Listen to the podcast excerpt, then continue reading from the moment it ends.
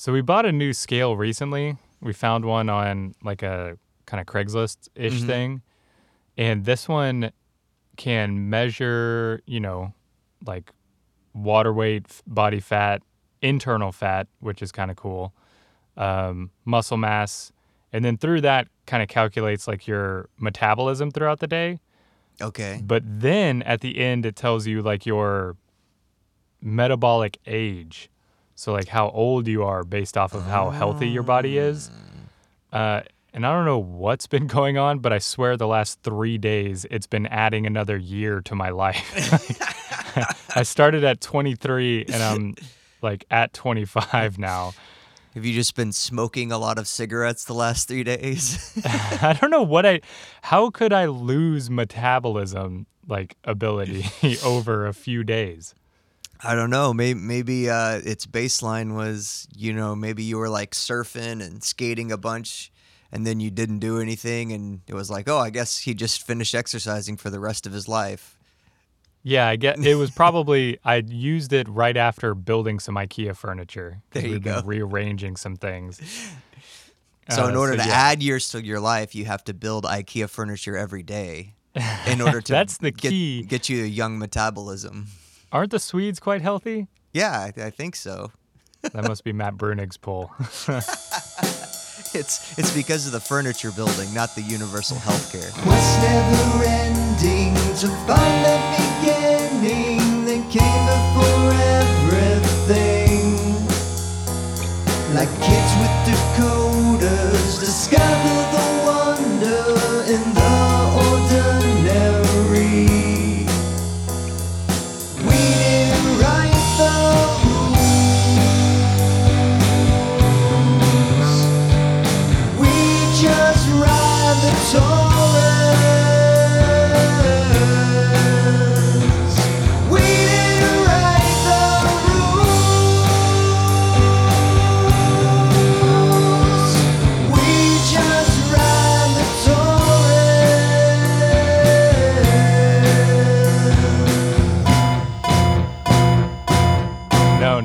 I oh my god, I saw a tweet. Oh no, it was a commercial. Uh, you know Lilly, like the the pharmaceutical company, Okay. um, big pharmaceutical company, and they had a commercial um, that's been playing on Hulu because they're Olympic partners, of course, uh, and they were saying um, medicine works no matter if it's in a rich body or a poor body. it works just as well in 90210 as it does in like I don't know, give some other zip code that I'm not familiar As with. As it does in Skid Row. Yeah, yeah. It doesn't care about the color of your skin. Uh, which that last one, uh, no, it doesn't care about the color of your skin, but there are genetic, you know, differences on some things that Right, weren't right. tested for. But also, if you're if you're skipping like every other meal because you can't afford it because you're poor, I think the medicine may not work that well. Yeah, yeah, yeah, yeah. Or, So or, or, maybe- or the diseases might find a uh, find a better host to to destroy. it's just such a like tone deaf kind of commercial. Yeah. It's like they they want to sound altruistic because they're a pharmaceutical company. We make medicine for everyone, right, Uh, at a premium price. right. You know, insulin. You got to pay for that shit. Yeah. So how does your scale work? Does it do you stand on like little electronic pads and it sends like an electrical current up through the bottom of your feet, your like Yeah. bare feet or something and it can tell the water content and fat content from that? Yeah, it sends a time It's like uh, four metal pads that you stand on. I mean, it's they're like embedded in the scale. Mhm.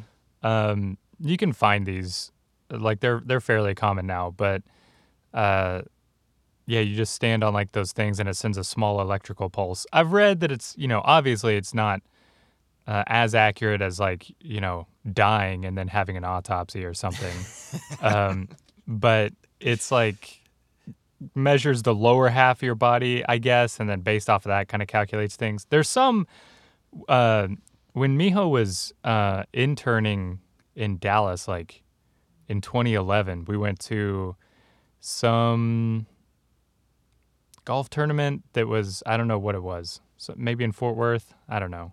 That would be was- uh, the. Uh,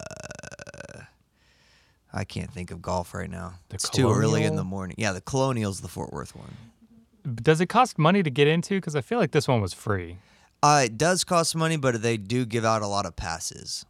Okay, maybe that was it. Um, but we ended up going to that, and they had one front. It was like a GE tent, and they had one of those scales that you also stuck your hands into, like some mittens that had some electrodes. So it was supposed to measure your entire body. Suffice it to say, um, my metabolism has maintained since about then. Yeah. Like it is still over 1800 calories a day that is just on resting just your resting burn rate. which is so weird Yeah. Uh, i feel like i put on weight when i do things but i guess i don't know It's it's just all that jerking off. certainly yeah yeah That's the ikea furniture yeah, that yeah, yeah. allen wrench yeah. you, it's so short you really got to put your shoulder into it otherwise you're gonna have some calluses on the palm of your hand Although I think you accidentally stumbled across a million dollar idea. Uh, if we could come up with living autopsies, like you Ooh. can survive your autopsy, like a survivable autopsy that people can get. We're definitely the two guys to do it, right? Yeah, yeah, yeah. yeah, it just makes me think of the Futurama episode where they accidentally go back in time and they go back to Roswell when the you know the whole Roswell incident happens, and uh, Doctor Zoidberg gets like uh, autopsied because they think he's the alien from the original Roswell crash. Oh. But of course, he's you know like a lobster person, so he's got like seven hearts and everything, and they keep pulling these organs out, and he's still alive, talking about them. I forgot about that show. a That's the show, one with the good dead show. dog, or no? No, dead Oh. dog. Yeah, the main character's dog. Like Oh. where it's all sad. Oh yeah, sad Fry's episode. Fry's dog dies. Yeah, because uh, you know he got frozen, and then Right. and the dog was just waiting and waiting and waiting for him to come home, and it never came, and he never came home, Mm-hmm. and the whole family like didn't give a crap about the dog. Yeah, Yeah. that was a sad episode. mm-hmm. Well, now that we've brought everybody down, let's bring everybody up with right back up. Native American history. Yeah, so I went to Montana last weekend and uh, big group of guys, fun trip. Everybody had a great time.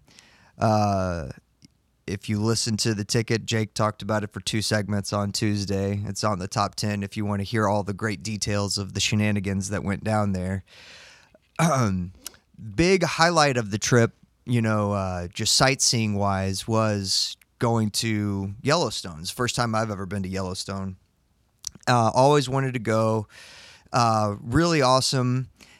It's hard to put into words like the vastness of it all, uh, and just like the j- very similar to uh, that first like viewing of of the late night sky when you're a kid. Just the feeling of insignificance that you get when you're in something that's like so huge, um, and obviously like. Uh, still uh, preserved in a way that hasn't been destroyed by modern humans.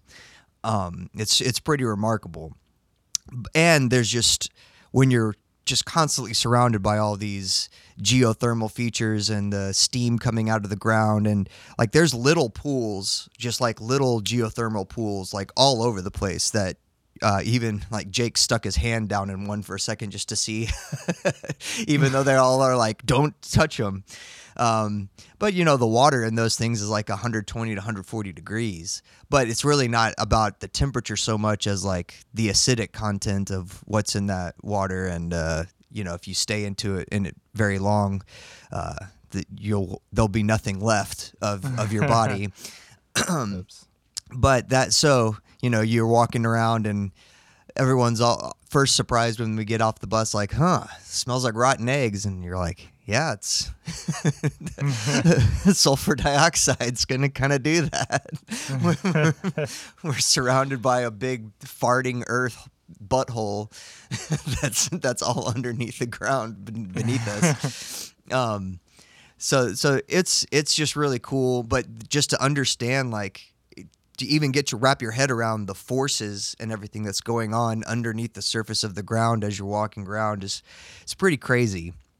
Um, and also just like we've talked about geologic time and like how long things take, especially in like plate tectonics and stuff like that. And because of uh, the volcanic nature of the area, like the mountains that sur- that are the extension of the Rocky Mountains that go around Yellowstone or like kind of cut through Yellowstone, the Grand Tetons, those are only 10 million years old. Like there- it's the youngest mountains of the Rocky Mountains right there. And um, so and they like even though they have been eroded by like some of the glaciers and things like the rest of the Rocky Mountains have over year over the years, you're seeing like what the rest of the Rocky Mountains used to look like, you know, millions of years ago before the majority of the Rocky Mountains that were part of the Continental Divide like smashing up against each other formed and those were like big tall Matterhorn peaks but then over time they've all eroded and they've lost like a third to two thirds of their height throughout most of the Rocky Mountains, but not the Grand Tetons because they're so young. Like they've barely had any of the glaciation and erosion happen. So it's really weird.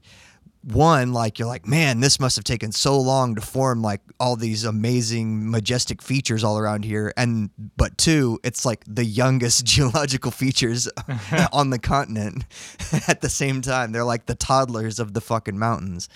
Yeah, like the the forestry and everything, you can imagine like, wow, this has been this way for, you know, as long as the earth has been around. Mhm. But, you know, if you just look at Chernobyl, forests like are very quick to develop. Oh yeah. And the the forestry is interesting there too because of the geothermal features that are going on underneath. Like the the magma, the lava plumes underneath the ground are moving all the time, which means like the trapped pockets of water and depending on if it's like sulfuric uh, diox- sulfur dioxide that's being released or different uh, different other acidic compounds or alkaline compounds are being released into that water from the magma chambers that are beneath it those are moving around underground all the time under the park. So there'll be like a section of forest that looks fine but then there'll just be like a patch of it that's all like calcified ground and all dead Hmm. because just like you know in the last decade like a portion of underground moisture that has that acidic content from the geothermal features has moved under the root system of those trees. And now all of a sudden like the ground looks like hard white calcium and like the trees are all dead in that in that little section. But those move Did around you- all over the park. Did you like post one of these pictures? Because it looked like like salt beds or something. Yeah, yeah. I posted one of those pictures where it's like um, it was a cliffside where uh, just trickling water is coming out of like a geothermal pool that's at the top of the hill, and so it sort of trickles down the hill, and it makes just like if you were in a cave, like uh, stalactites form as they drip down off of the rock features, and Oh, then cool. this like these calcified mineral things form on top. And it's weird how you know there's these little pools, but I guess because the the minerals inside the pools lap up against the edges of other pools that have slightly different mineral content. So then those things like bump up into each other, the tool edges of the pools do, and they build these like mineral dams between each other. Like they grow these structures that are almost like walls that grow vertically inside of what used to be little pools. And so when you look down, it's almost like someone engineered a bunch of walls, you know, around these like Yeah. like built actual dams or something, but it's not. It's it's like the mineral content of the different waters that combine to make these little dam structures. Sounds like the expanse. Yeah. so have you Um, ever been up there? Have you ever been to Yellowstone or anything? No, I was trying to think of any national park I'd ever been to. Never been to Yellowstone. I've been to the Grand Canyon. That's a national park, right? Yeah, that's a grand. That's an that's one. Uh, Is I can't Joshua remember. Tree a national park? Ooh, yeah. It, either it's either a state, state or, a national, national park. Yeah, Uh, and you're I not too far from. Yosemite if you ever went way up to Northern California. Yeah, I want to touch on Yosemite in a second, actually, because I've never been there. But I did go to uh, after. So when I was a real little kid, uh, back when I was, you know, over the phase of I want to be a an astronaut and a fire fireman firefighter. um, A space a, a space firefighter. yeah, they've they have them right. They're Yeah. gonna need them. Um, Fire in space is really weird. You got to like do a whole whole different host of things to put out fire in space. I was real fixated on becoming a vet. And for a time, probably after a good bout of two or three back to backs uh, of watching the well researched documentary Balto, I probably I wanted to become a vet for like the Iditarod dogs. okay. Um, you know, you know me, I gotta be niche. So that was a something I wanted to do when I was a real little kid, like, you know, eight or nine years old. Mm-hmm. For whatever reason, uh, my mom held on to that. And then whenever I graduated high school, she's like, surprise, I got us a cruise to Alaska for your graduation. and that dream had been long gone. Uh, you know, a nice, She's very like, nice. I remember when you were ten. Yes. Uh, she wishes I was still 10. Um, probably. Don't all And- moms? Don't doesn't every mom kind of wish that you just never aged above nine or ten years old? I can't imagine that because I'm. I got a difficult enough time with kids that uh, if we ever have kids, it's going to be. Hurry up and be twenty five already. Can we have a conversation, please? I just talk to kids the way I do adults. Yeah. is is my thing. So, we went to Alaska. Um, the I was, me and my sister were like you know the youngest people on the cruise, obviously by like decades. Um, it's an old person cruise. okay. Uh, I won eight hundred dollars at bingo. Uh, but we did go to like some. I think there are national parks up there too. yeah. like yeah. like some glacier kind of things. Uh, so that was kind of cool. But it's it's odd up there because it's not, you know, the idea of the national park is for obviously some inspiration and just for nature to be somewhat preserved, even though a nature preserve does exist in theory. Um, but there's like not much recreation you can do up there, you know. Yeah. We went during the summer and the it's it's warm out, obviously global warming, but it's still pretty cold. Like you can't do a whole lot. So hearing about Yellowstone, how the entire thing like you can do stuff, and then in the winter, I guess people do try and ski there. Yeah, I guess. Like, I mean, it's it snows in like June, and then it starts Yeah. snowing again at the end of August. I, we were That's up there, and it was like uh, when we got out of the van, it was like 49 degrees and misty in the middle of August. So it's not like. Uh, Everyone's like wearing, you know, their puffy jackets and and toboggans and everything like it's the middle of winter. Um, yeah, I can't imagine. And and watching just some documentaries and things on like uh, what the what happens with the wildlife during the really harsh winters up there. Like the whole thing is just buried in feet and feet of snow. like the, I can't imagine they're getting like a ton of uh, a ton of visitors in the in the dead of winter. Do they have hot springs that you can bathe in there, They used they not to. have any?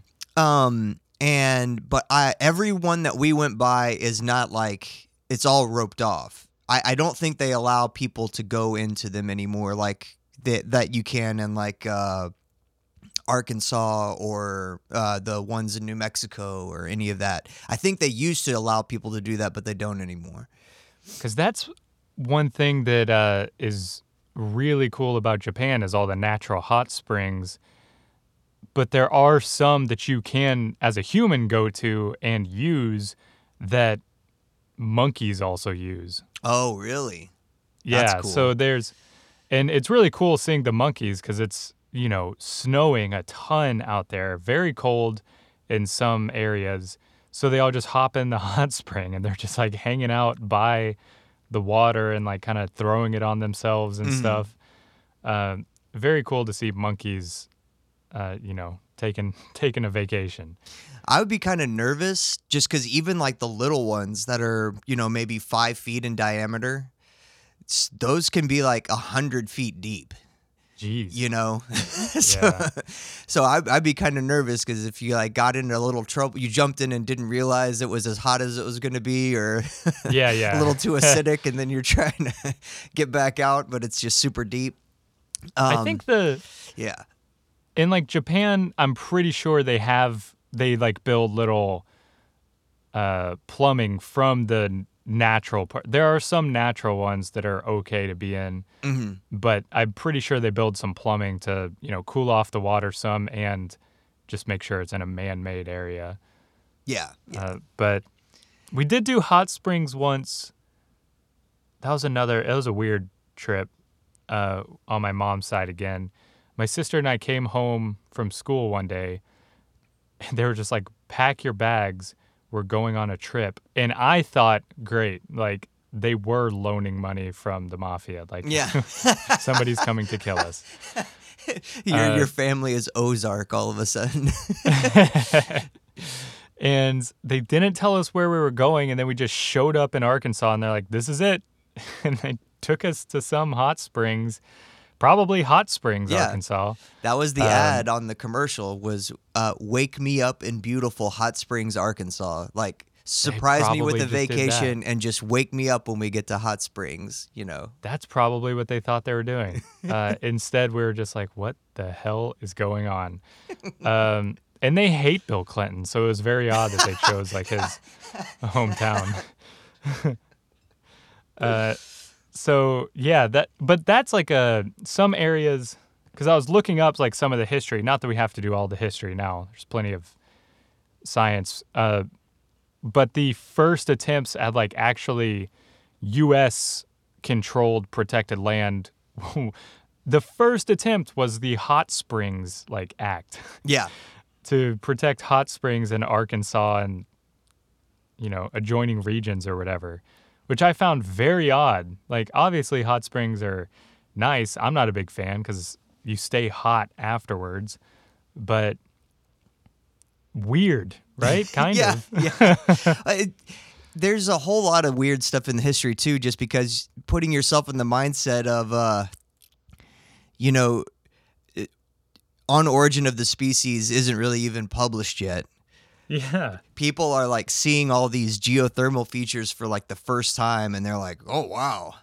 Look look at all this stuff that god did 6000 years ago. Type of thing. And it's like there, there's a hard uh it's i don't know it's it has to be like a really weird just time of under being a natural of if you're a naturalist but you have like no concept of really like the geologic time of things or evolution or anything yet. You just really want to just like stick your feet in the grass and appreciate nature and have that sort of awe-inspiring moment as you look at some grand vista. Like that that's kind of the limit the uh the very uh thorough uh element of naturalism at the point in time in in history. So it's just like okay, cool. We want to appreciate these uh, these natural features, but we don't really like the motivations for doing it is all weird and you know no one really wants to like investigate why they're happening it's more just like to go and like almost have like spiritual awakenings at them it's it's very strange time Yeah, it's. I think I saw a British documentary talking about it. I actually have it in my notes because it's it's a totally BS documentary Yeah. on like everything with Yellowstone. Um, but the tit- the subtitle of it is uh, God's Canvas.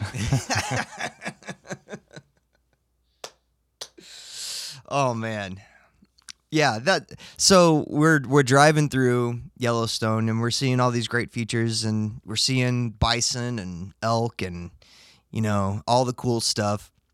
One one interesting thing, um, and I'm not sure if it's just because it's the pro- proximity to the northwest, but out of all of the different nationalities of tourists there, because there's people from like all over the world. You're hearing like lots of different languages when you're walking around the park, especially when you're like at Old Faithful and there's thousands of people like sitting around these stands waiting for the geyser to go off. You're hearing like all these different families, different languages and stuff. But I feel like the predominant one, second to English, was Japanese. Like the most of the international tourists, at least that were in the park at the time when we were there, it seemed like most like they the demographic was skewed towards uh, Japanese tourists above like uh, the other nationalities, which is kind of Isn't it one of the only few countries that can come in right now? that might be it too. Yeah, that might be it too. I feel like that's probably it. But also, right now is still, I think, summertime, like summer vacation time. Uh, but yeah, it's that's kind of interesting because it's there's not a whole lot to do there. I don't know. Maybe it's people getting out of the city and wanting to do a totally different thing. hmm Um, I'm kind of like a I I enjoy cities, so it is. I don't know if I would choose to go to Yellowstone. It sounds very cool, uh, but I don't know. I that's the thing. Oh, that's one thing that I, when you were talking about like the small like mud pits and stuff. Um, how for you personally?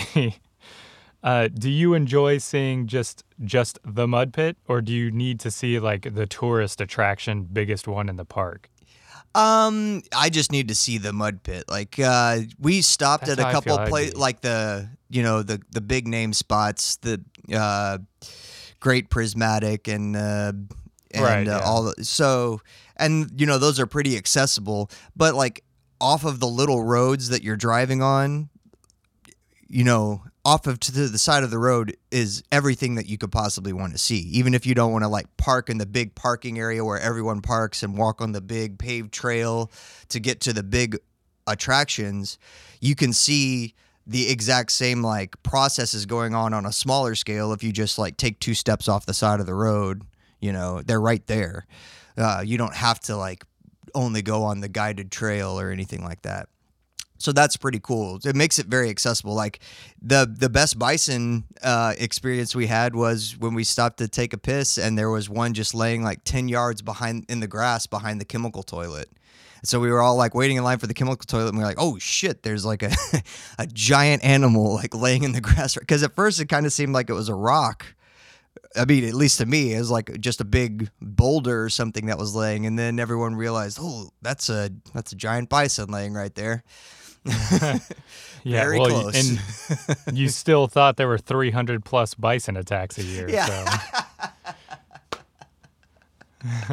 what is a chemical toilet? Uh, it's you know like a porta potty, but um, it's du- it's a big hole that's dug in the ground, and they put sort of a more permanent like porta potty structure on top of that hole, and then inside that hole they have uh, different chemicals inside the pit that break down waste and the ammonia and everything inside of piss and stuff like that. Okay, so a good place to store a dead body or something. Yeah, yeah, yeah. You you had to hold your breath inside of it. Oh, or you would like pass out from like the ammonia from you know years of people using this chemical toilet. But yeah, God.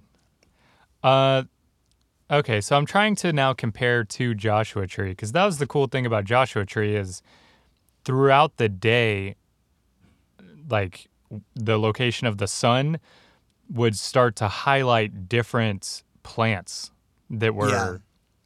in the area. Like there's my probably my favorite type of plant that was there that I saw was the glowing cactus. And it's just at certain times of day almost like neon needles because the sun just hits it at a lower angle and it just brightens up just you know fields of cacti um, so were there kind of I don't know. I guess if you're around like calcified ground, there's not many plants. But were you seeing foresty areas? Yeah, and stuff? if if anything, it's kind of interesting. Like the diversity of the plant life, it was not nearly as diverse as maybe I would have anticipated going in, and I think there's probably pretty obvious reasons for that after being there. But like, uh, I learned that. 80% of the trees in there are all these log or lodgepole pines, these really tall pine trees that barely grow any branches on them, so it kind of looks like a telephone pole with a with a little bitty Christmas tree on top of a telephone pole, but the whole thing is the tree. But they're the ones we talked about, I don't know, a few episodes ago that have these really waxy, waxy covered pine cones and the seeds, those protect the seeds in the event of a forest fire and then when they get hot enough they kind of pop like popcorn and all the seeds spread out. So there's a lot of fires that happen there all the time, just natural fires in the forest. And because pretty much the forests are all made up of this one type of tree, that it does really well with fire. But also, it has like a very sort of shallow root base. So even though the ground is like in some areas incredibly hard, Um, because you see these things growing on like up one to three slopes on the sides of mountains that just look like it's rock. Like there's no topsoil or anything to even like have roots in, and they're there. But then around them, there'll be like 50 that fell down because they got too just a little bit too tall, and then they fell they fell over. Like so, it looks like a bunch of people have come through like loggers with chainsaws and chopped thousands of trees down at the base. But that's not what's going on. It's just that the they grow as long as they can. They get really tall and then they topple over because the root bases are really shallow. And also the the like we talked about the temperature of the ground and things is constantly changing. So there are also some like I guess the other like predominant diversity is the different kind of grasses that are all around. There's a lot of different wild grasses. And there is an interesting thing where these there's a lot of grasses that are growing around these hydrothermal areas in the park and they shouldn't survive there because the ground, even just the ground temperature where the roots of these grasses are, can be like 140 degrees in the soil. Um, but they have evolved a very um, close relationship with a specific fungus and a specific virus inside of the plant. And it's been the same virus that has been passed down through the seeds of these grasses that helps it protect against be, the heat of the ground. But then there's a fungus because of the virus that kind of shields all of the roots of those these specific grasses to help them be robust and protect them from these very harsh temperature conditions. So the grasses thrive, but it's because of this very specific relationship that only exists in Yellowstone between this specific grass, a specific virus, and a specific fungus. That's pretty cool. Uh, I love I love that kind of weird. I mean, as as we started the podcast talking about how viruses are on the border of like even just living, like as far as science is concerned, it's crazy that it requires this relationship that this thing that's just like a protein capsule around some genetic material. Yeah. Uh, it's wild. and but the it just fact shows that the it, the fact that it can be an inherited like the plant not that the plant understood but because of their coevolution together the virus did not you know overtake all the cells of the plant and destroy the host. It would and it stayed in like a way that the host didn't really care about it or and to, to the extent that the host was like oh this could actually be beneficial. And then to actually have the virus not just be a thing that infected a singular plant, but it then got into the seed and the reproduction of the plant so that that virus gets carried on every single time the plant reproduces. It's pretty it's pretty crazy. But it's just that one thing where you're like all we ever really talk about is like the pathological nature and the destructive nature of viruses. Like that's the only thing we ever really care about as humans is like if a virus makes us sick. Whereas like that's maybe like you know the single digit percentages of viruses like most all viruses are like either beneficial or harmless or they you know they don't do anything to us. They, they a lot of them actually help us. Um so it just shows like especially with uh, the pandemic and everything how sort of myopic our focus is on what a virus is and uh like what it does to all living organisms. We oh, we only think of it in this very one narrow lane about it being like a pathogen. We don't think about it in any other way. When that's the way we shouldn't. The, the pathogen should be the outlier. Yeah, well, that's sort of like the lends credence so much more to evolution that the if the virus did kill off or infect all of the cells and then kill off the plant, then that plant's just dead. So that virus doesn't really pass. I saw an article this morning talking about how uh, humans have, or a large percentage of humans, I didn't read the article uh, because, you know, I'm a millennial. Um, said that most people are starting to have, or they're noticing in most people, a new artery. Um, and it's like shows we're still evolving. It's like, yeah, of, of yeah. um, but no, no. the- when we became aware of it, everyone, ev- all evolution stopped because we became aware of it. Maybe uh, but it just it's one of those things that i'm sure people will because this looked like kind of a pop sciencey article Yeah. maybe it's not even real i don't know uh, but if that did happen a lot of people will look at that and be like well what's why are people evolving this and then some pseudoscientists will be like well it's probably because we need blah blah like giving a reason for why it develops yeah.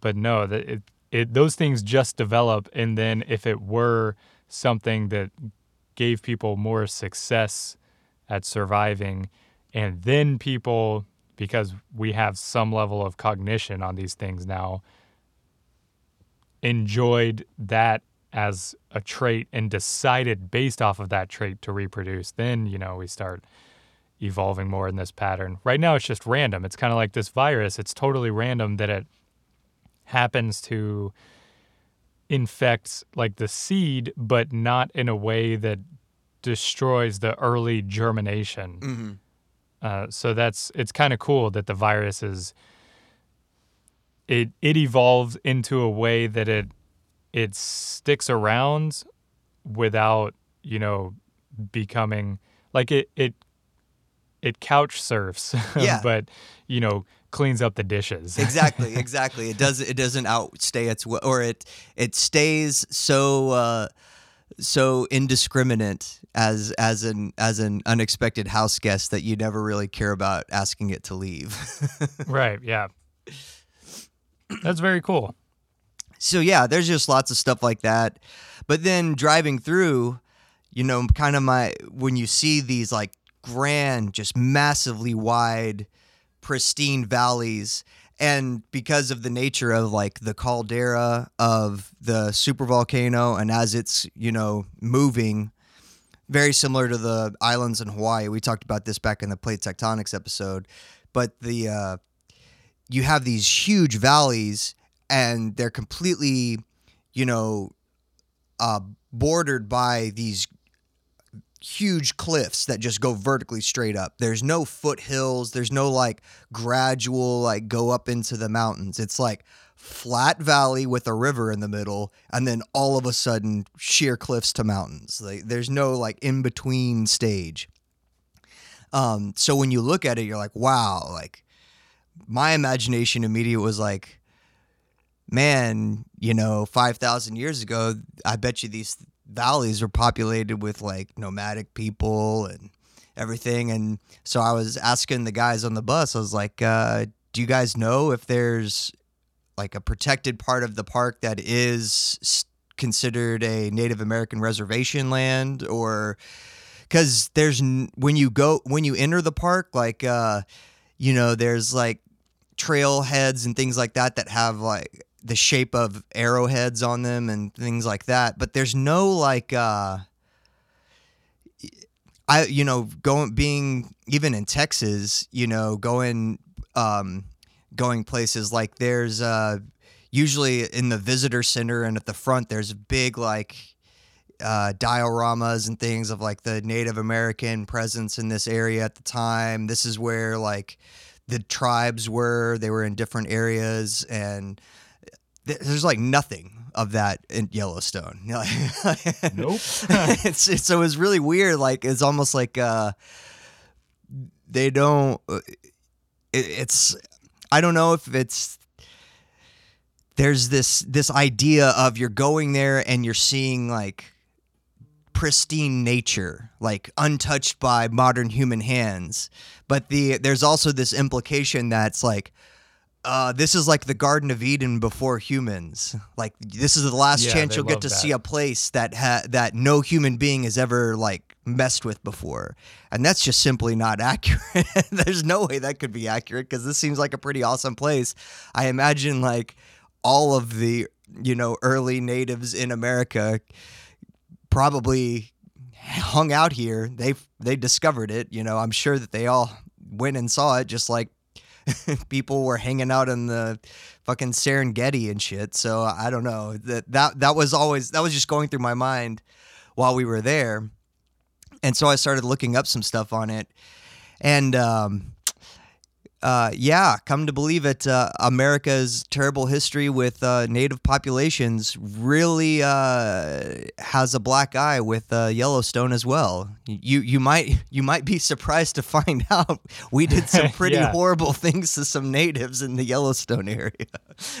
yeah, it's so like jumping to jumping ahead a little bit uh, to when I say modern day here, I, I mean like last five years. right. um, there are 27 associated tribes with Yellowstone, as in, so the region of Yellowstone was the region that's map, you know, marked off for the park is not the only region. Like like that whole kind of area is sort of like this, you know, with some of the biodiversity and everything. But the region that's the park was frequently visited by 20 these 27 different Native American tribes. And I need to preface this by saying like I am not a Native American historian. Uh, I don't know like hardly anything compared to people who actually study this stuff. I just in the back of my mind I was like, "Wait a minute.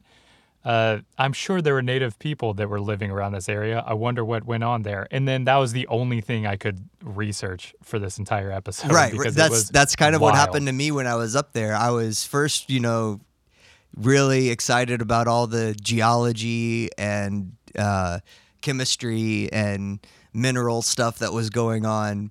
But Yeah. the, the the itch that I could not, you know, scratch Yep, the entire yep. time I was there was just thinking about this. Uh, this was there like a genocide? I don't know. I maybe this seems like uh, I, I can't imagine. I can't imagine there weren't like people going back tens of thousands of years that were u- utilizing this place for resources. yeah i mean this this falls so in line with like our show i feel because it's this just shows the politics of science Yeah. like geology and whatnot but it's there's 27 different tribes and i believe 26 of them would just pass through the area on like kind of you know i don't know is migratory patterns Uh, like, I think just- it's more seasonal hunter gathering. Yeah, like, there we go. Hunter gathering, you would have different areas. You know, maybe not just Yellowstone, but like the definition of hunter gatherers all over the globe is that they're not necessarily nomadic. They just have like a place for the spring season, a place for the summer season, a place for the fall, and a place for the winter, and they know where those resources are. So they kind of rotate amongst those locations. And as you were saying, uh, the Yellowstone area is extremely harsh during the winter. Yeah. Um, so there's only one known tribe. Uh, I forget the name, but they they're also commonly referred to as the sheep eaters because there were like people that ate sheep. There were people that ate Uh, I think bison, so they were specifically called like the bison eaters and stuff. Very probably um, uh, Western naming structures for these. Yeah, people. yeah. But like there were areas of the park where you could stay year round because there was such a high density of bighorn sheep that if you wanted to just hunt them all year round, even in the harshest parts of the winter, you could. And that's uh, the the cool thing on that too is that they had some of the very early developments of kind of compound bows because they would use the horn the giant horns of the bighorn sheep and they would soak them in the uh, geothermal pools of like 140 degree water so they would become malleable and then they would curve them into the shape of like a recumbent compound bow not just like the traditional like bow and arrow you know so it would have like an extra recoil because it has an extra curve at the top and the bottom. And that's their bows would be made out of these horns that they shaped through the hot pools of water. So it's like uh not just are we using the sheep to uh, to survive, we're using their horns to kill more of them, and we're using the geothermal pools to shape those horns into the most powerful bows that have anyone's ever seen. Yeah, it's it's got a really that's the thing that's so insane about Yellowstone is uh not only is there misinformation that's been perpetuated for like hundreds of years about the region, but it it was used in such cool different ways and has been used for like 11,000 years Yeah, um, by just just from the archaeologic record, like probably way many years, you know, hun- you know, hundred thousand years before that, people were there, but like the archaeological finds go all the way back to 11,000 years just from things that they found of obsidian tips where people are making spear tips and arrow tips. Because there's a huge obsidian cliff in Yellowstone because obsidian is a volcanic glass. So when a huge volcanic eruption happens and it cools rapidly, the magma cools rapidly, it turns into this glass. And that was incredibly prized by natives uh, all over America. And uh, the like number one source where there's still just gobs of it, more than you could ever use in you know many generations lifetimes, is located in Yellowstone. It can also the the cool thing about it is that it like naturally as you like cleave off the edges of it and you make sharp edges around the sides, be, those um, shards that you chip away to make sharp edges naturally create edges that are like sharper than razor blades that we can manufacture today. Yeah. They're 10 times sharper than razor blades. Yeah, so this stuff wasn't just used by the people in that region to just hunt bighorn sheep in that region. Like they found obsidian that they can, um, using geology, know that it originated from Yellowstone Park. They found that stuff as far west as like the Mississippi River Valley, far north as up in way up north in Canada, way around the Great Lakes. A bunch of tribes had it, which means that either tribes were migrating all the way from those distances to Yellowstone to get those resources, or there was a vast amount of trade between tribes. Like the tribes that did go to Yellowstone to get these resources would then trade with these other tribes because they wanted those pieces of obsidian because it was such a valuable tool. Yeah. And there's been other arrowheads that were found from like the Clovis people that existed in like uh, 92, 9200 BCE uh, and only lasted for like around a thousand years, but originated in Siberia and around the time that they would have come to North America was when there was the land bridge between Asia and North America. Uh, and they these people hunted like mammoths and Yeah. a type of bison that uh, they said is like two times as large as the bison that now exists. which like the one that we saw was you know, it not much smaller, but like a, maybe the size of like a Volkswagen Beetle. it's so huge, like it's so big. so I can't imagine the the the more prehistoric bison that were walking around with mammoths. Like I saw a couple mammoth, you know. Um, skeletons at the Field Museum in Chicago a couple months ago, and they're just they're so massive. Like I can't imagine being on the the hunt, the mammoth hunt. You know, with like five other guys, and we've got we've just got spears with obsidian tips, and we're gonna we're gonna take down this thing. It just seems like For like days. yeah. You're just following it, stabbing it repeatedly. and not only that, but like uh, the evidence that the tribes and native people that that were either migrating up there for hunting season or whatever, one of the big things they were hunting was bears and like giant grizzly bears, like bigger than the grizzlies that are there now, and that's that's crazy. That's crazy. Like there's elk, there's lots of other stuff you could eat, but obviously the bear is like some you know they talked about it in this uh, smithsonian article about maybe it's you know that's the thing that you get all the uh, young teenage early 20s men want to do to like prove themselves because they're the only ones stupid enough to do that. Like the, the the the that same feature of humanity like still exists today you know? It was back then and it is now like just get a bunch of young males and they'll they're risk averse enough to do some insane shit. Yeah. it reminds me, I coincidentally started watching the uh, new FX show from the Taika Waititi joint. oh yeah Res yeah i want to watch i haven't started i want to watch it I don't want to spoil too much, but I have to say, like the the funniest part in the first episode. It's it's a good show so far. I've only seen like two and a half episodes. Uh, good enough compared to everything else that comes out. You know. Um, I this is the podcast that hates the Masked Dancer. Uh, so as opposed to another one on this station.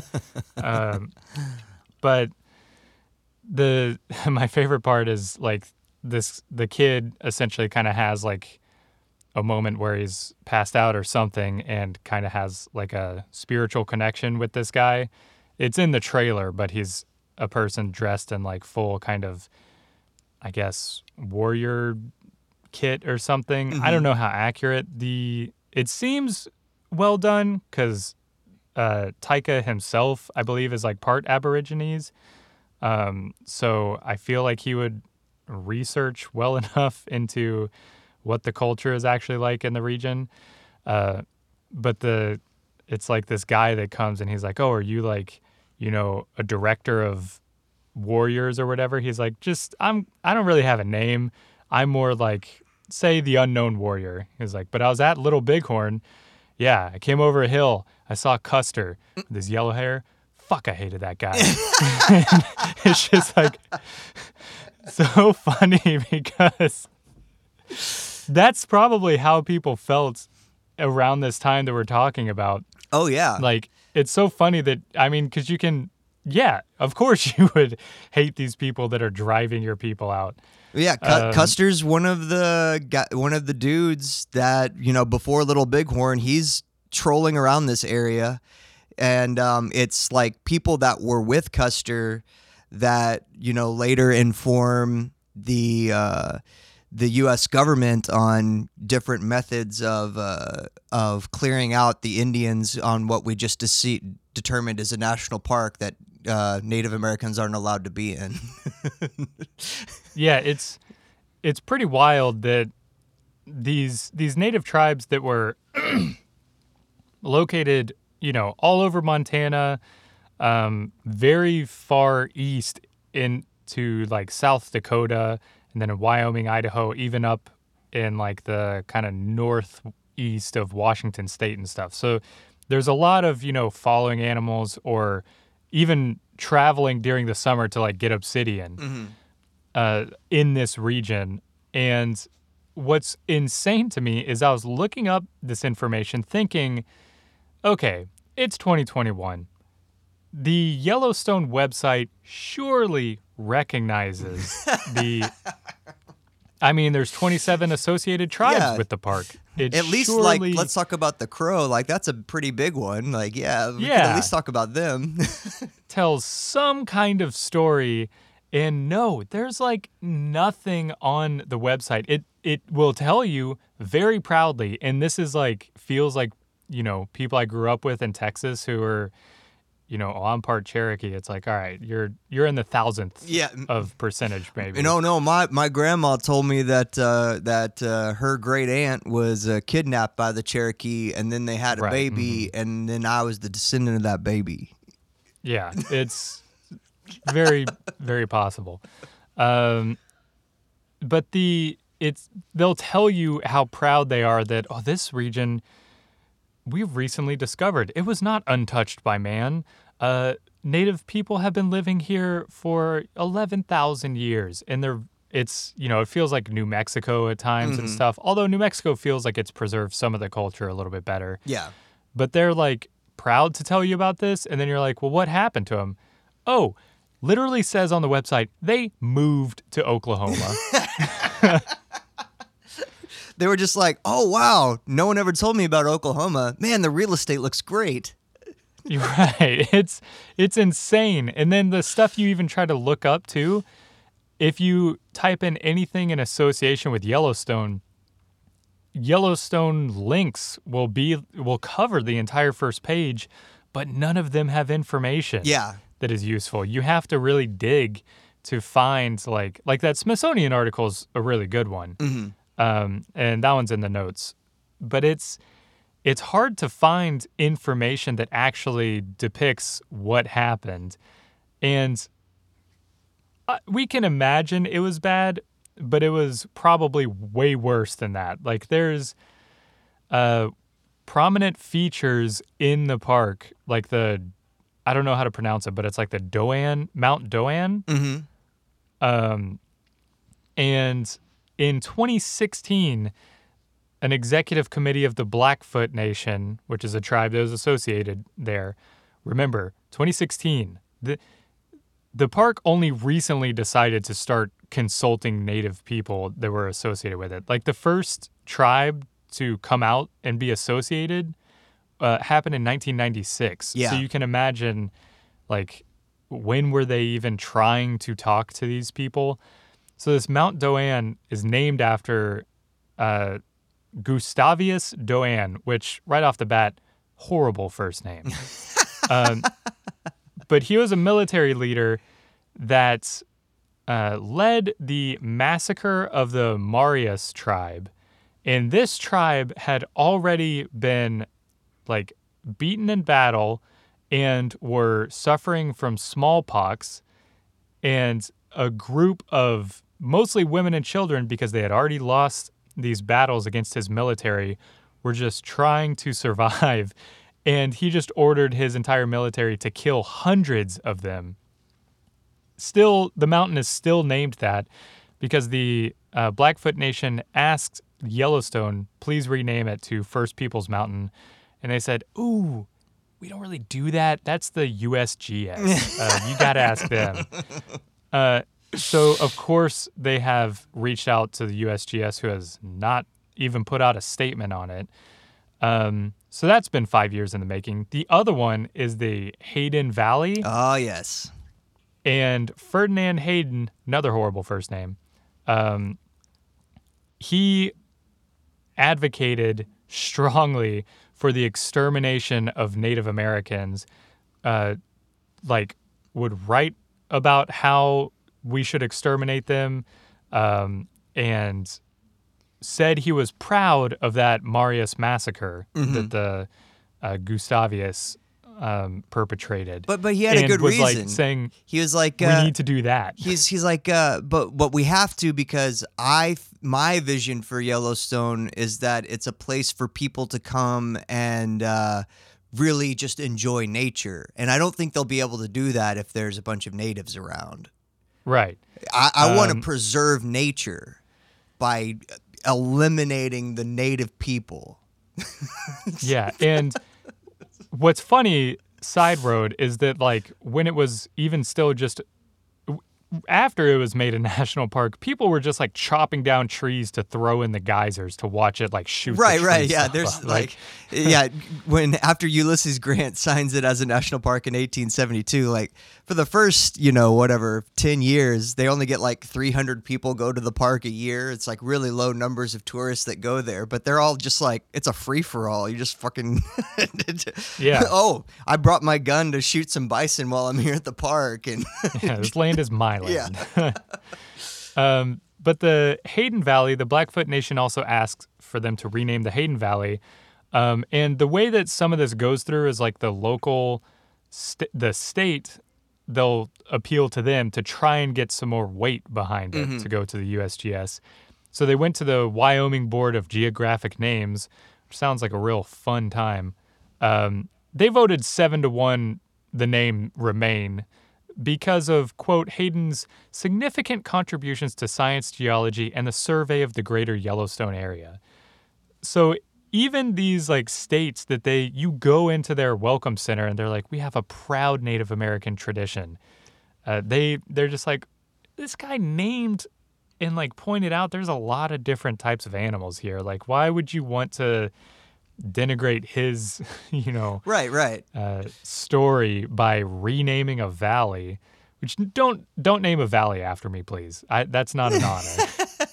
Well, I mean, even if you just read the Yellowstone Wikipedia, like it's all just like, here's uh, the all the cool stuff that Hayden did, and he he took Yeah. two expeditions because the first one wasn't as successful, but man, he really wanted to make a great national park for all you people.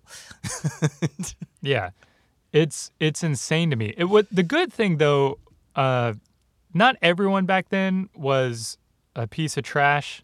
Um, uh, most people were probably, but there's one guy like John Coulter uh, that I kind of enjoyed looking up.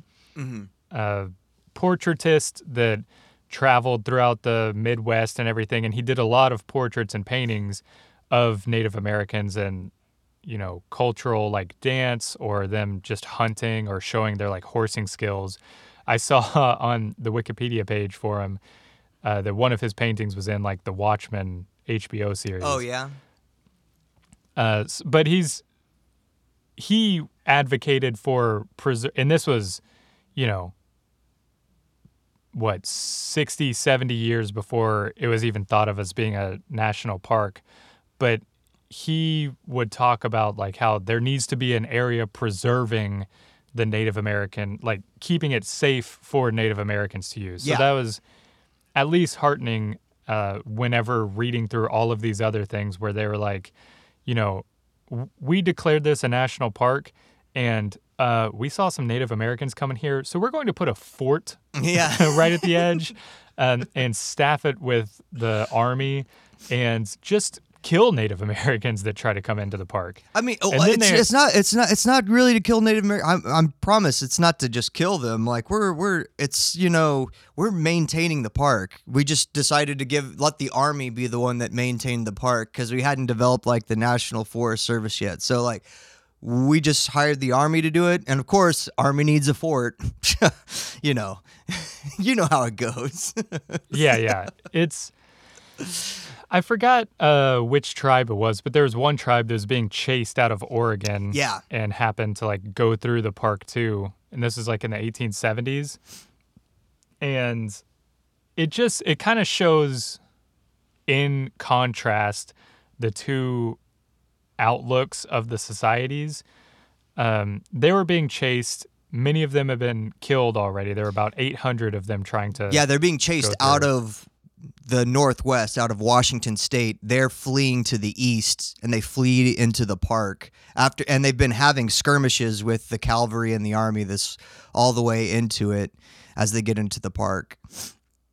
And whenever they went through the park, which is they only went through like a very small region. It's the One, Nez, they were able- the Nez Pier, the Nez Perce people. That's right. Yeah. Um, they were able to evade the the army, which is like pretty cool. Uh, but they ran into like some tourists there, and the like chief had told people don't don't kill anyone. Jesus Christ.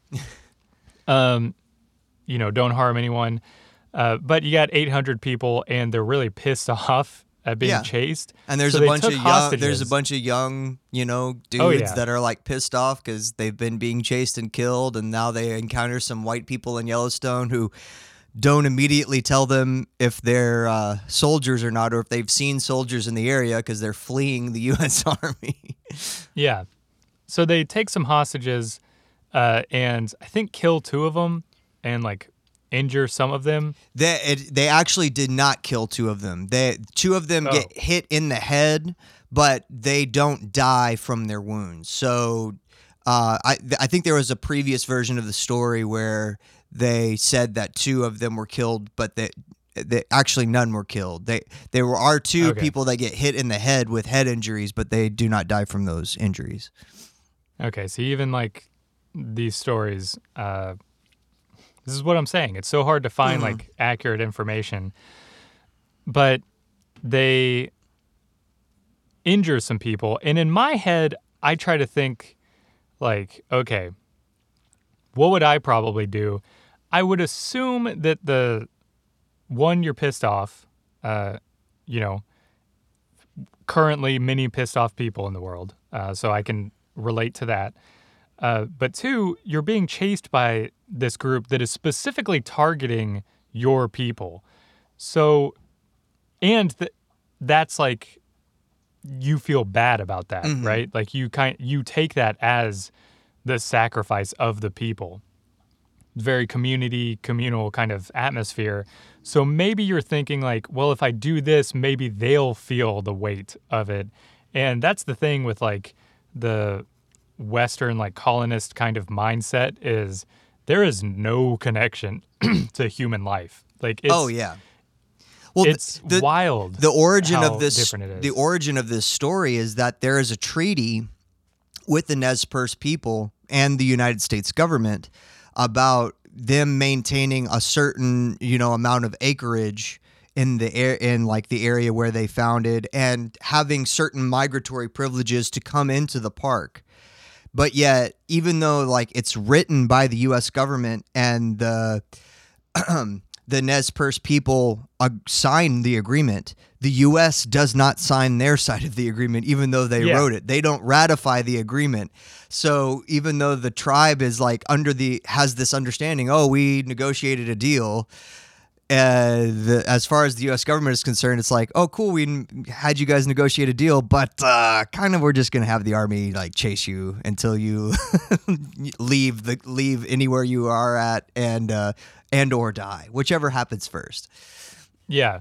So it's it's just the the callousness to life that is so shocking uh, throughout this entire like story. I don't know. There's there's plenty of stories that you can look up where it's just um you know, origin stories. There's oh, from uh, a story perpetuated by William Clark of the Lewis and Clark expedition is one that persisted even in to like that uh, documentary that I was watching that is totally false Yeah. on a lot of the uh, cultural aspects of Yellowstone, saying that Native Americans were fearful of the region, believing that evil spirits were in the uh, hot springs. They just spooked by the geysers. They wouldn't. Native Americans never went to Yellowstone because they were so scared of geysers. It was this was the original like source seems to have come from William Clark, who never went there. yeah, he didn't even go through the area where the geysers were. They were went way north of Yellowstone. Yeah. yeah. I mean, it's it's it's just ridiculous that like some of this stuff is perpetuated um, almost by Yellowstone itself. Yeah. Um, just because it's, I mean, any any documentary too, you look up where it's like shot at Yellowstone and the park ranger or whatever. It's like, you know, usually some white person telling you about all Yeah. this stuff because it, it's not. You, you really- he, he read all the brochures from like the 60s and 70s that were all a bunch of bogus information and just memorized them and he's been regurgitating it for the last 30 years. Yeah.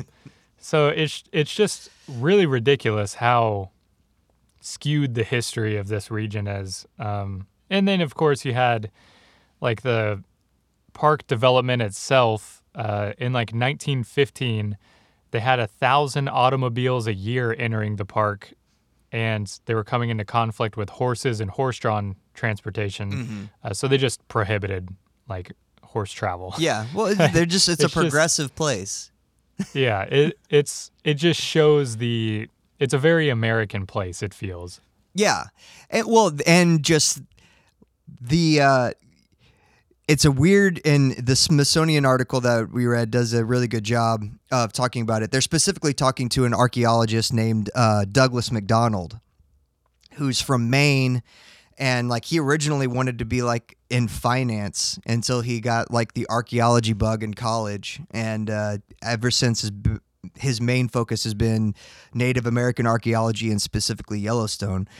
But what makes Yellowstone such a great archaeological site is partially because it is a protected national park and uh, they kind of don't let anybody do anything there, even the natives. So all of these, like, if you go and you dig six inches down on the beach of the lake, you're going to find dozens, hundreds of artifacts from, you know, 500 to 11,000 years ago just scattered amongst the beaches because that's where everyone like set up their teepees and where people like continuously lived for like 10,000 years. There's shards of obsidian, there's tools, there's just evidence all over the place. Fire pits, um, they they even like the stuff is pristine enough that they can do DNA analysis on the blood that's on some of the tools to know exactly what that family ate that night from the from their fire pit. And it's so obvious and it's so evident. It's not like you got to uh you know have some crazy thing that happens and the ground splits open and all of a sudden you see 20 feet down there's like old artifacts there.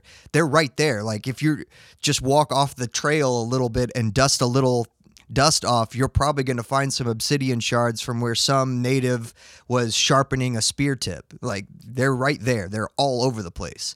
So to make it one it's kind of bittersweet that the reason the archaeology is so abundant is partially because of the sort of cleansing of this whole area to prevent anyone from continuing to live there. So cool, we have the archaeology. Sad, the reason why we have the archaeology. But then part two, that for the archaeology to be so obvious, like to even novices who come in with like a little brush and just dust down a little bit and can find artifacts, for it to be so blatantly obvious. to then just pretend that it never happened. It's kind of crazy. Is like another just unfathomable thing on top of it all. Like, uh, just yeah. I mean, obviously there's arrowheads and spearheads everywhere, but no one ever came to Yellowstone. Yeah, yeah. And it's funny too.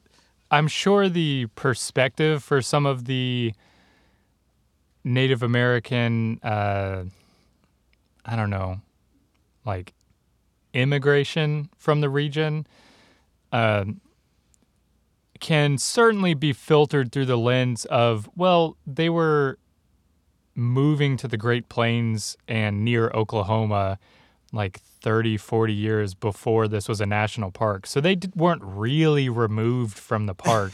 and then you just look up, what was the timeline for the Trail of Tears? Yeah. Oh, yeah. they they were being cleansed from the region. So it's again the American's perspective where it's very short timelines. Like, well, you know, wh- who was it? Uh, I can't remember her name. Was it Joy-Ann Reid who was like, Biden shouldn't be judged on things he did 10, 15 years ago? it's like, what? Um, We've all learned. like- We've all learned from Yeah. it. Let's just forget it. So you can see how people can rationalize these things. Another good line in the uh, the Res Dogs show. There's like two old white people driving, and they see a billboard that somebody had spray painted on it, "Land Back," and it's like just a perfect like I've heard this conversation before in a diner, of what do you they want all of the land back. I can understand if they want some of it back, but I don't think all of it back. Like, well, the U.S. did do a lot of you know terrible things, yeah, but they've got casinos. it's it's like that's certainly kind of a perspective with the region too. I'm sure. Yeah. Um, not that I've been there. the the other wild historical fact for me, and this is like the last of my research list, was so you know you have Lewis and Clark, they bypass the park, but they do hear about a lot of rumors from you know native people that they interact with about this land of smoke and this land of fire and this land of hot pools and this land of bubbling mud and you know all the different terminology that the natives have given it. And they're all kind of like Psh, fuck crazy native myths. And so they go back and like no one believes them. And then you have a couple like mountain men you know like pre-civil war that you know they go and they're like examining the area. Some of them are like you know uh, half native half white types that have that are like scouts and things that go.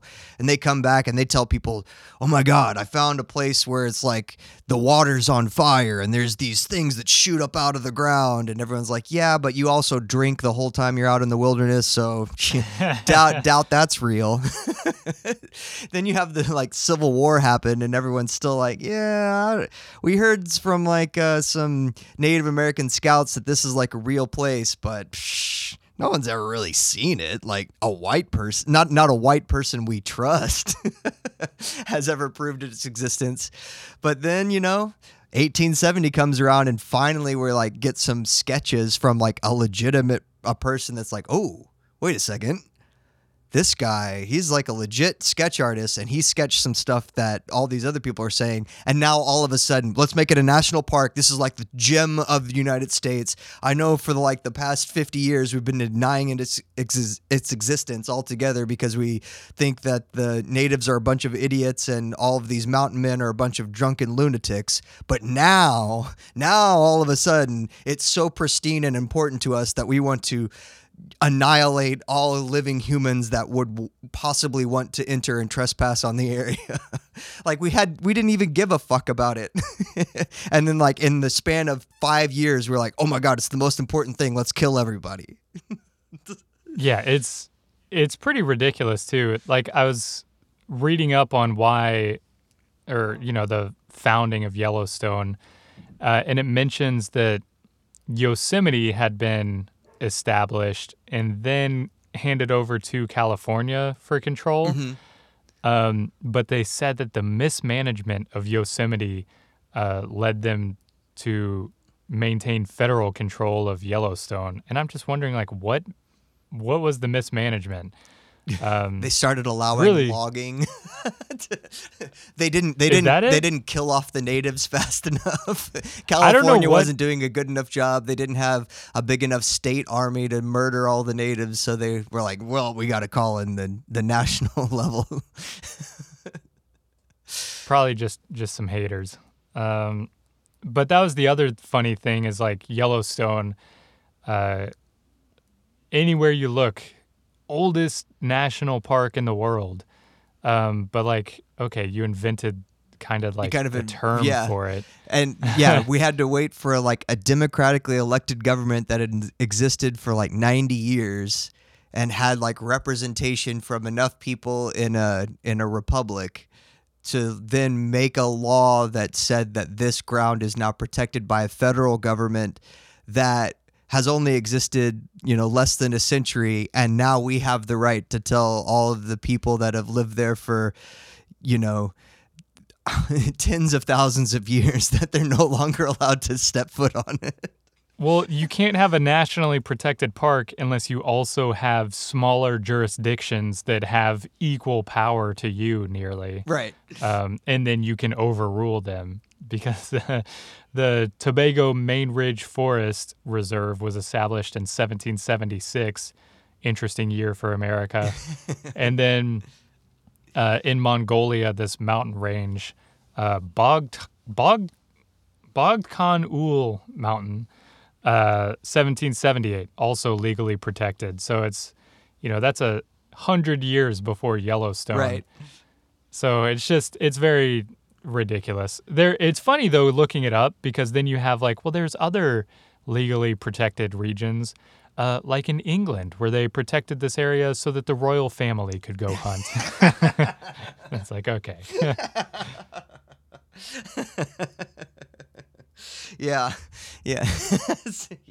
I mean, I, I there was like a you know they had tried to uh, you know Niagara Falls. Like everyone obviously knew not what Niagara Falls was very early on in like colonial American history, and um, par- that was another impetus for Yellowstone was how. Uh, it, it's funny reading back on some of that stuff because like the people who are the uh, progressive nat- naturalists of the time you know they're railing against capitalism destroying destroying like what was a beautiful like pristine nature place but now it's just a bunch of like grifts going on all around the waterfalls and casinos and uh, people selling trinkets that aren't real and and uh, you know fucking people preying on tourists and everything and they don't want that to happen to Yellowstone. So they that was the other impetus for making it a national park. Don't let uh, what happened to Niagara Falls happened to Yellowstone, where it just became this gross commercial product that we all find sickening now in the 1850s, where we're just like, oh, I can't believe this is just a tourist place for capitalism where they just sell T-shirts. Like it's there's articles that spec- that basically describe it like that. Like I can't believe capitalism ruined. ruined Niagara Falls, and it's only 1850. yeah. Well, if you ask Justin, capitalism didn't exist yet. okay. Uh, that reminds me, my biology professor, a freshman year, he had like a little flute thing that he brought in one day that he bought in like, uh, I don't know, somewhere in South America. This guy was like, yeah, this is a native, you know, ancient kind of flute. Um, this is like the exact type that they used hundreds, hundreds, thousands of years. Uh, you know, very close to like the region and everything. So it's all. I'll give it to you for two hundred dollars. And he's like, "This isn't ancient at all." And the guy's like, "Yes, it is." He's like, "Fine, don't buy it if you don't want it." He's like, "There's a rhino on this. Rhinos aren't from South America." and the guy's like, "All right, two bucks."